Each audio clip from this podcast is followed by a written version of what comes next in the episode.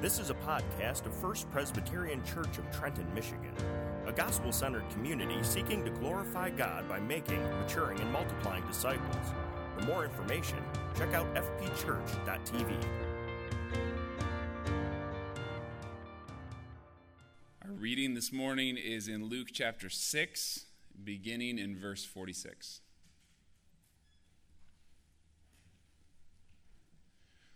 Why do you call me Lord, Lord, and not do what I tell you? Everyone who comes to me and hears my words and does them, I will show what he is like. He is like a man building a house who dug deep and laid the foundation on the rock. And when a flood arose, the stream broke against that house and could not shake it because it had been well built. But the one who hears and does not do them is like a man who built a house on the ground without a foundation. When the stream broke against it, immediately it fell, and the ruin of that house was great. Let's pray. Lord, we thank you for this opportunity to gather together to worship you. God, we thank you that you're great, that you're powerful, that you are a wonderful God who has promised to meet us here, who's promised to work through your word to shape us and mold us, to convict us and encourage us, to make us more and more into the people that you've called us to be. Lord, we thank you that we can trust you in that. We thank you that we can uh, praise you together, that we can respond in gratitude and grateful hearts, with grateful hearts for all that you've done and all that we know that you will continue to do in sustaining us and keeping us. Lord, we also recognize that uh, even in the midst of knowing that, the reality of life, the reality of living in a fallen and broken world, the reality of, of sin and struggle, the reality of sickness, the reality of death, the reality of, of tension and arguments and division between families and friends and uh, just people in general, God, all of that is around us all the time, and we desperately need you to help us in the midst of that. Lord, to encourage us, to build us up to remind us of your faithful hand through all of it. So we do pray for those who are hurting this morning, those who are sick. We pray for, uh, for you to heal them, to encourage them. We pray for those who are discouraged, for those who are anxious, who are worried, who are depressed. God, we pray that you would remind them of your goodness and of your grace in the midst of that. Lord, we pray for those divisions, for those broken relationships. We pray for restoration there, Lord. We know that you came and lived and died and rose again so that we can be restored, so that we can be reconciled to you and to one another. So we pray for that this morning as well. God, we thank you again for this opportunity to gather, to worship you, to praise you, to hear from your word. We pray that that would happen this morning, that as Pastor Ian comes to preach, that you would apply the words from the scripture to our hearts, that you'd convict us where we need to be convicted, that you'd encourage us where we need to be encouraged, and that you would shape us and make us into the church that you have called us to be. We pray these things in Jesus' name. Amen.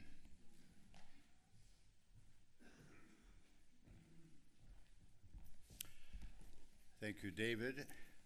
And uh, for those of you who may not know who I am, I'm Pastor Leslie, and it's my privilege to share God's Word this morning.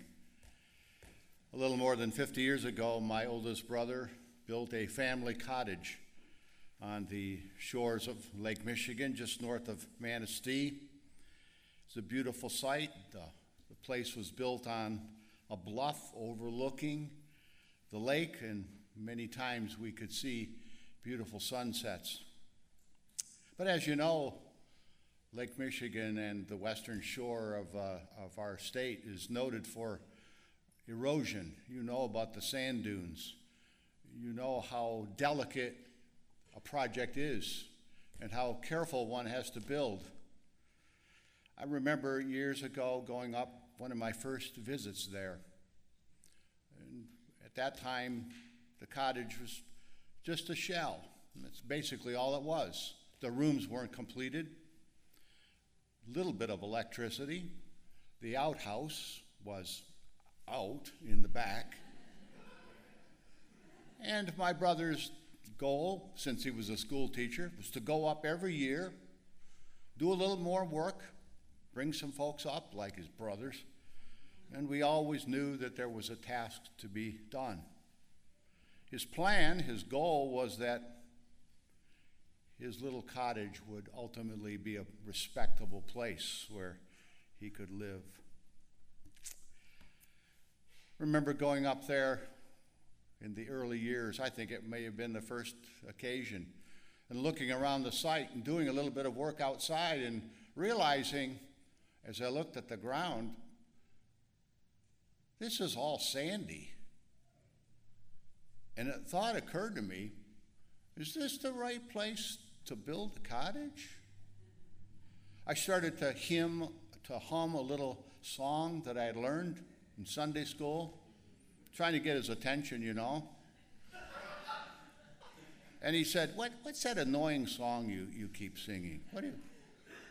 And I said, The foolish man built his house upon the sand. of course, he didn't like it. But that little song, written by Anne Omley, published in 18, 1948, is a song which, for several generations now, has been a clarion call of what it means to build your life upon Jesus Christ. And millions of young children have learned that song. I even had some thoughts of doing it this morning. You know, the song even has motions to it. But then I thought, well, an awful lot of you folks don't really know me very well, and you might think, hmm, that is one weird man up there. But you check it out this afternoon. It's easy to Google. You'll get the song, you'll get all the stanzas, you'll get the motions. The song reminds little children that they can build their lives upon Jesus Christ. That a wise person knows that the wisest thing he can do is to claim God's promises of redemption, the forgiveness of sin, become a new creature by the miracle of the new birth, to be born again, to have Jesus as your Savior and your Lord and settle once and for all your eternal destiny. And you and I have the added conviction that our inheritance is permanent, that it can never be lost, it can never be taken away. And we look forward to the one the wonderful day when we will see the Savior face to face. It's such a simple truth that a child can not only sing that song but a child can experience the reality that the song talks about. And unfortunately and tragically, even the smartest people on this planet very often will reject and deny and dismiss the promises of God and miss out completely. So the song says, the wise man built his house upon the rock. The foolish man built his house upon the sand. So build your life on the Lord Jesus Christ. But unfortunately, if that's as far as it goes, and that is as far as it goes for an awful lot of Christians, it misses the point of the story. We need this morning to take a closer look at what Jesus was teaching here in the last paragraph of the Sermon on the Mount. And I'm convinced that unless we understand clearly what he is saying, we will not be able to apply this simple story to our lives.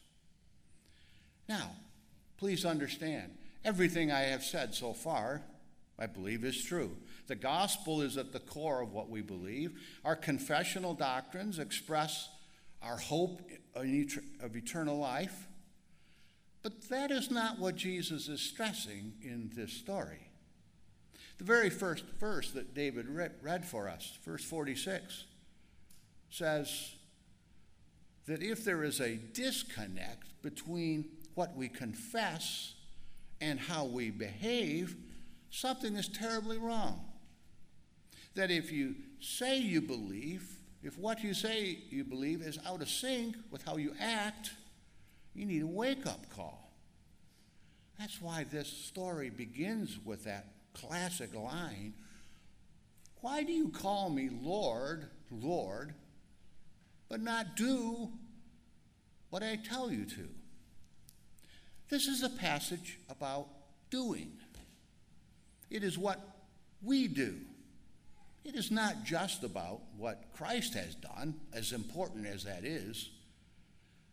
The very next verse, verse 47, says that this is about discipleship. Jesus is saying, here is what a wise person does. In fact, discipleship can be broken down into three simple steps. He says, I, I want to describe to you, first of all, someone who comes to me. Jeremiah 29 says, You will seek me and you will find me when you seek me with all of your heart. Jesus said, Come to me, all you who labor and are burdened, and I will give you rest. It all starts with coming to Jesus in the first place. But then it goes on to say, someone who hears my words. In order to do that, you have to show up. You have to be in a position and a place where God can, in fact, speak to you.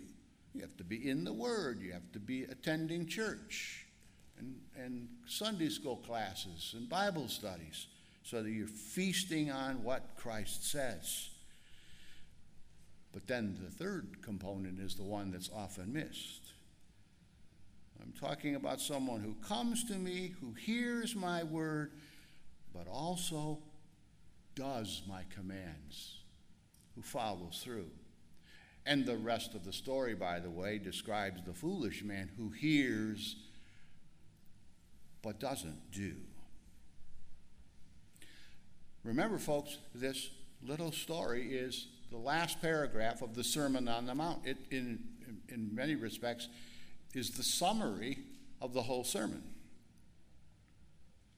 And the sermon is filled, as you've heard for the last several weeks, about many do's and don'ts. Here's the way to behave, here's the way not to behave. Do these things, don't do those things. When I was growing up in the theological context in which I found myself, many preachers that I listened to, many books that I read, many theologians that I was uh, attracted to would often make the comment that these things are undoable. They're not attainable. You can't do the Sermon on the Mount. Some people believed that if you do the things that the Sermon on the Mount says, that will give you a ticket to heaven. Well, we all know that that's not the case. Some of the people I listened to said, the Sermon on the, Mount, uh, on the Mount is so otherworldly, it's got to be intended for a future day. It, it has no relevance to today. And I actually believed that for about 20 minutes until I began to study and realize these are the words of Jesus. How dare I relegate this passage to another time? This is about my life. And Christ expects me to do these things. They won't get me to heaven. They are not the basis of my salvation. I could never do them completely and adequately enough to earn salvation. But because I'm a child of God, He expects me to obey. And so we need to take another pass on this little story, familiar as it is. And read carefully what verse 48 says. This, this man is building his house. Whose house is it? It's his house. And who's doing the building? The man is. No one's doing it for him. It's his house, and he's building it. It's his life, and he's developing it. The passage says in verse 48 He dug deep and laid the foundation. Who's doing the digging? The man is.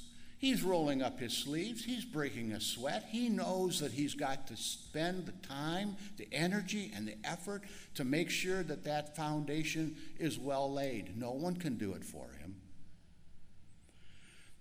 And it says that he laid the foundation. Who's laying the foundation? He is. Because he knows unless he does, his house is going to fall down. But I thought Christ was the foundation. I thought it was based upon what he did, not what we do. But this passage clearly teaches that this man had enough sense to break a sweat, dig deeply, and lay the foundation himself, and no one could do it for him. But in order to lay that foundation, he had to go down deeply and find the bedrock. There's a distinction between building the foundation and on what the foundation is laid. And this passage clearly teaches, which by the way, Matthew doesn't, but, but Luke does, there is a distinction between what you and I have to do to lay the foundation, understanding all the while that the bedrock, the cornerstone, is Christ. And by the way, for those of you who are theologically inclined and you want to see other people who have made this same comment, check out the Apostle Paul, who in 1 Corinthians 3 and Ephesians 2 at the end of the chapter uses the same metaphor. Apostle Paul has the gall to say, I am the master builder. I laid the foundation. He has the gall to say in Ephesians 2 the church is built upon the foundation of the apostles and prophets. Jesus Christ, of course, being the chief cornerstone. Paul is not ashamed to admit that we have a part in the foundation of our lives. So here's the problem that Jesus is addressing in this passage. It's so easy to say, Oh, he's my Savior. I made a commitment to follow him when I was a little boy, a little girl. I've been baptized. I accepted Christ. I opened my heart to the Savior's love. I, I raised my hand in church or Sunday school, vacation Bible school, camp. I prayed the sinner's prayer. Someone lead, led me through a prayer, and my heart was warmed, and I received Jesus. I walked the aisle. It was one and done. And now that I've done that, I've built the foundation, and my life is built on Jesus Christ, and it's as easy as that. When in fact, it's not as easy as that, folks. Once you have found the rock, once you have discovered who the bedrock is, it's your job and my job not only to give lip service to our acceptance of the, of the promises of God, but to dig deeply and to build a foundation and consciously work to make sure that that foundation is sure. And I believe, and if I end up being wrong, this is one of those things the Lord will just have to say, Why did you tell them that? And I'll be corrected. But as near as I can tell, there are millions of Christians who are a child of God. They are forgiven. They have the Holy Spirit. They have the hope of eternal life. One day they'll stand before the Lord and they will gain entrance into heaven, but their lives are a mess. Their productivity for the kingdom of God was short circuited. The history of their lives was a litany of embarrassing episodes and missed opportunities and collapse and failure and disappointment when it could have been joy and fulfillment and really accomplishing something for God's kingdom. I do believe in the perseverance of the saints. I do believe in eternal security. I do believe that there are many, many people who make a childhood choice to follow Christ and that they are implanted with the Holy Spirit. And if they are not careful, they are led to believe, oh, it's okay now, everything is fine, you're safe. You said the little words, you raised your hand, we wrote your, your name in a Bible, and we gave it to you. This is your spiritual birthday. And folks, please understand, I am not diminishing those things at all because I am a product of those, of those activities. I did all of the things that I just listed. And I believe that that's when God began his work in me took away my sins and gave me the hope of eternal life. And I was once and for all forgiven of all of my sins. And I am a child of God, and I am going to see my Savior face to face. And nobody can take that away from me, not even my own waywardness and sinfulness. My salvation is secure.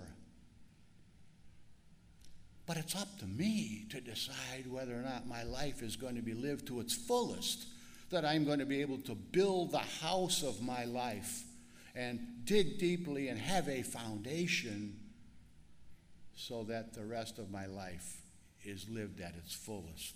That part's up to me.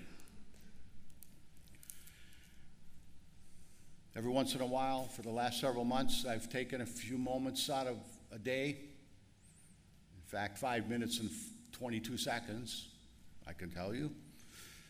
I watch a little video clip, a time lapse of the work and the progress that's going on downtown at the old Hudson site. You know, you've heard about this, that eventually there's going to be a building built on that site that's going to rival the RenCen. The groundbreaking for that site was three and a half years ago.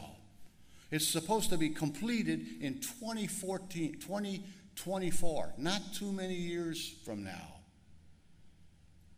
But if you take a look at that video clip, take the time, check it out, and look at the progress.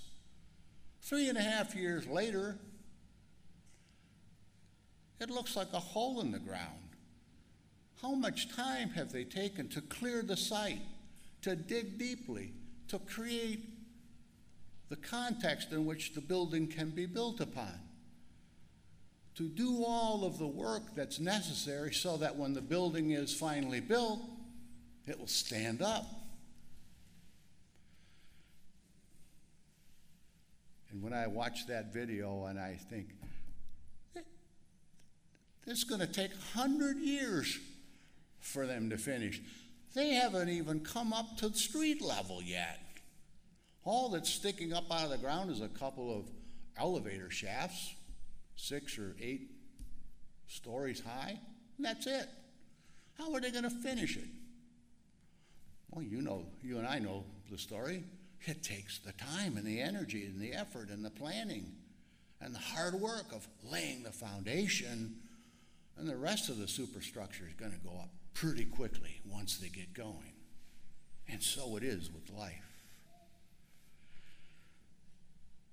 At the end of this little story, Jesus says that the, the winds came and the waters came and the waves crashed against the house. The one who built his house upon the rock and who had built the foundation and had dug deeply and was confident and assured of who he was, that person's house stood still and remained. And you ask the question and you read, why did it stay standing? It's very interesting. He, in Luke's version, doesn't say because it was built upon the rock. That's over in Matthew. In Luke's version, because the house was well built. And who built the house? The man did. He dug down deeply to find the bedrock first. That's Christ. Then he dug and built a foundation and put effort and time into building that foundation so that when the rest of the house was built, it was much easier. And when the waves of life and the hurts and the disappointments and the tragedies of life came his way, he stood still. Well, this little story is at the end of the Sermon on the Mount. I believe the Sermon on the Mount tells us how to build that foundation. It's not talking about salvation. You can't earn that. You can build a foundation all you want, not be a Christian.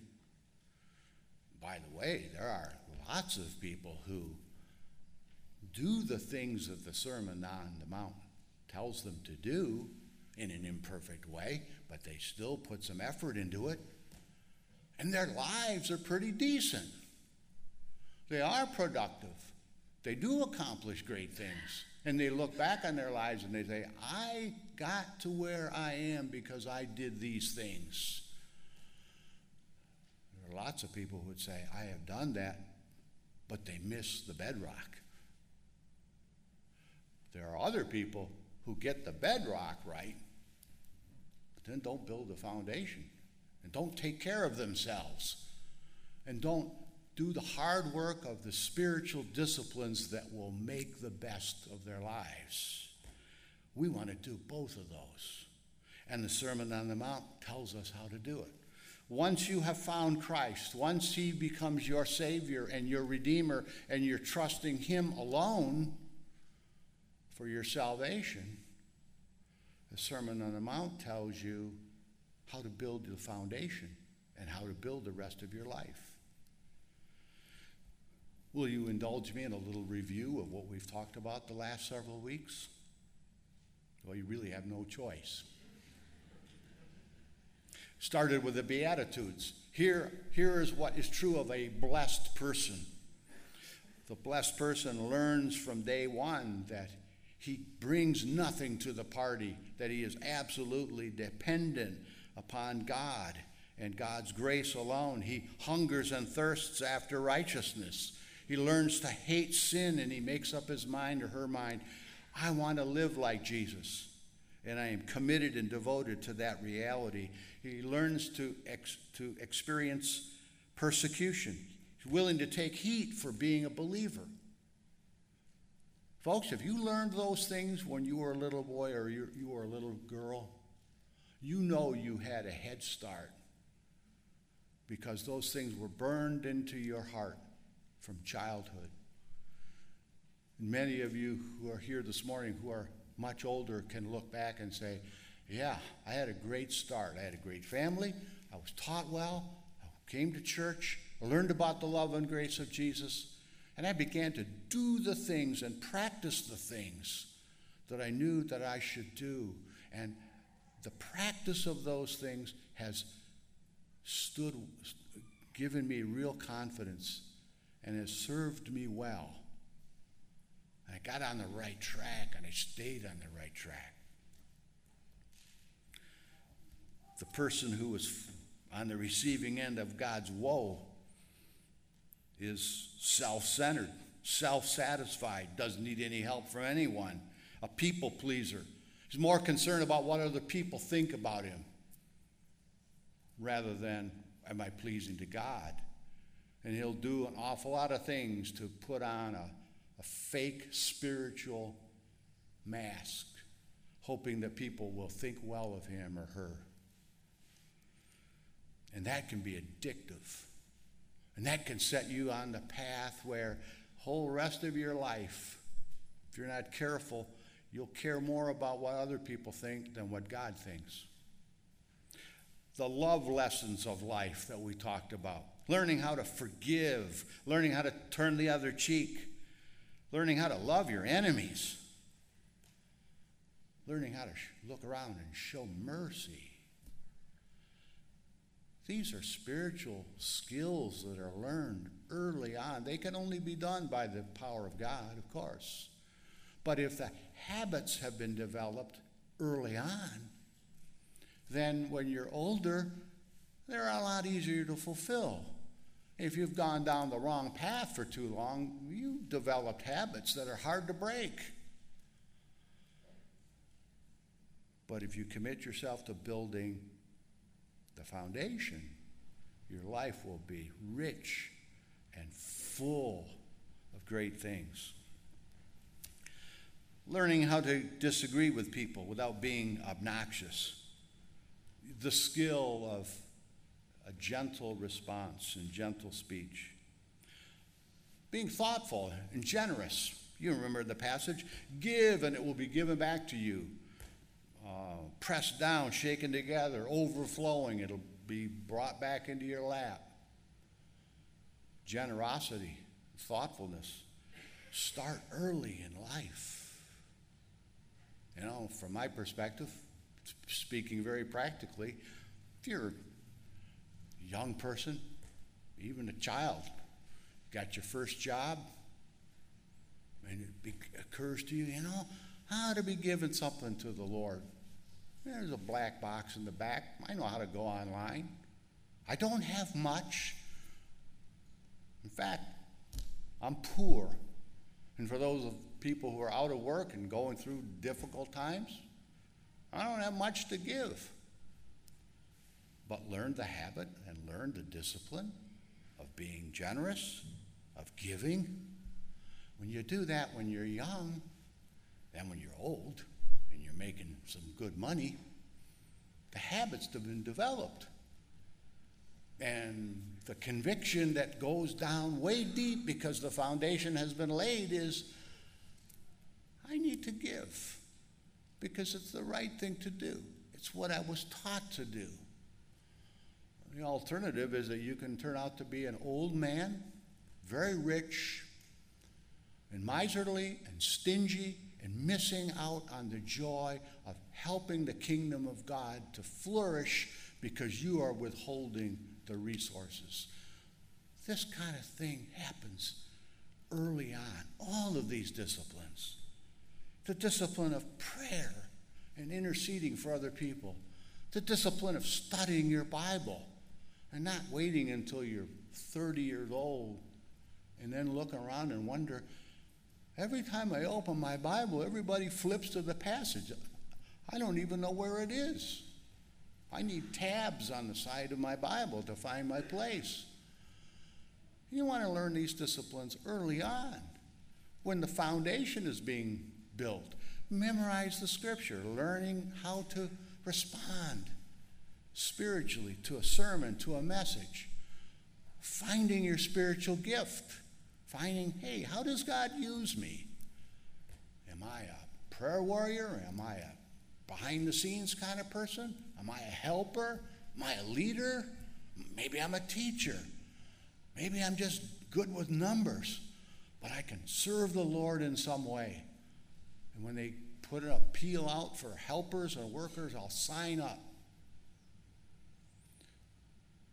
Or you can be like a man that I met many, many years ago who said, I am sick and tired of the church. I've been burned out everywhere I've been, and I ain't doing nothing.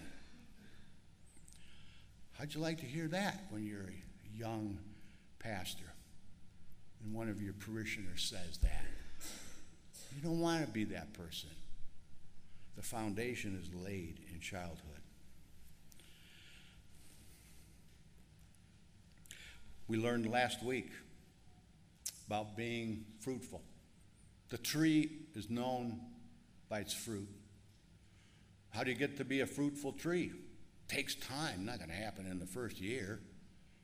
You got to make up your mind that you're going to pay a price for being fruitful.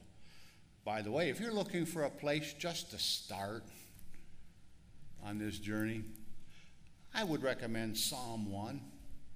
Read Psalm 1 for a month in the morning and when you go to bed. In the morning, so that you set your mind in gear. At night, so that you give a little bit of self reflection and, and, and, and, and look at yourself. See the progress you made. Psalm 1, it says, Don't hang around with the wrong people. Don't listen to the advice of people that you know are not godly. Don't practice their ways.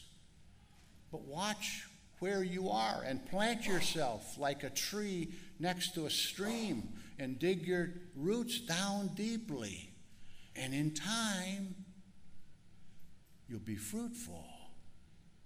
And that's a decision we make every day. And the decisions you make when you're younger, when you're a teenager, when you're a ch- child. I can remember being six years old, sitting where you're sitting.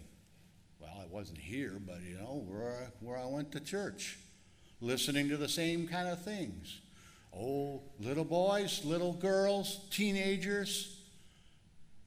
Go back to Psalm 1 and read it and apply it and do it. And here I am many years later standing up saying, little boys and girls, teenagers, young people,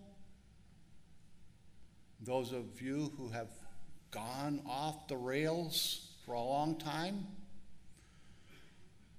here are the foundational things to work in and to build into your life. You've got to roll up your sleeves. You've got to dig deeply. You've got to put those roots down.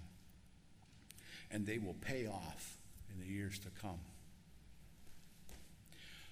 For many of you, you would say, I already know this. Without bragging, my life has been what it is because I did lay the foundation. I was taught in childhood. I did put those things into practice. And I learned how to live my Christian life. Not perfectly, of course, but many of the things that I heard about in childhood, I actually did. And that's paying off. And for some of you, regretfully, you would look back and say, I got so derailed. I was doing the wrong stuff. I got tied up with the wrong people. And now I have habits and memories and addictions and lack of disciplines and all kinds of things that I fight with every day just because I wouldn't take the time early on to have the discipline to go in the right direction and not just hear what Jesus was saying, but actually do it. And it's a lifelong process, it never ends. Don't ever quit. Don't ever quit on yourself because God hasn't quit on you. He gave you the Holy Spirit and He's given you everything you need for life and godliness, the scripture says. So you keep on building that foundation building that house and found your life on Jesus Christ. So, a few months ago, my brother finally sold his cottage. Didn't, doesn't look today like it did 50 years ago. Every year he went up, did a little more work,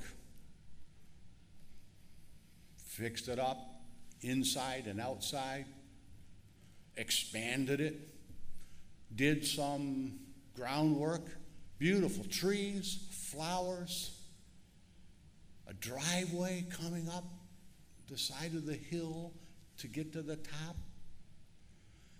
It still didn't look to me like a place that was going to last very long. But my brother built his cottage to code. It wasn't just sitting on the sand. He dug deep. The foundation was laid, and through all of the wind and the rain and the storms coming off Lake Michigan, that place has stood solid and firm, and it is a beautiful testimony to not only a cottage that was built and improved every year with hard work but it's a reminder that your life and my life can be built upon a solid foundation, and we can do great things for God. Let's pray. Father, we thank you first of all for the salvation that is ours. That part is not of us at all. We, we could do nothing to earn that, deserve that. That's all on Christ. He died for us, He paid the penalty for our sins. He's the one that died and was buried and rose again. And it is our job merely to trust in that reality. But Lord, having said that, you reminded us today that now we have a foundation to build. Find the rock, then build the foundation upon that rock, and then build our lives day by day. Lord, you've given us everything we need to make it happen. Help us, Lord, not to just listen, but to do. In Jesus' name we pray. Amen. This has been a podcast of First Presbyterian Church in Trenton, Michigan. For more information, please visit us online at fpchurch.tv.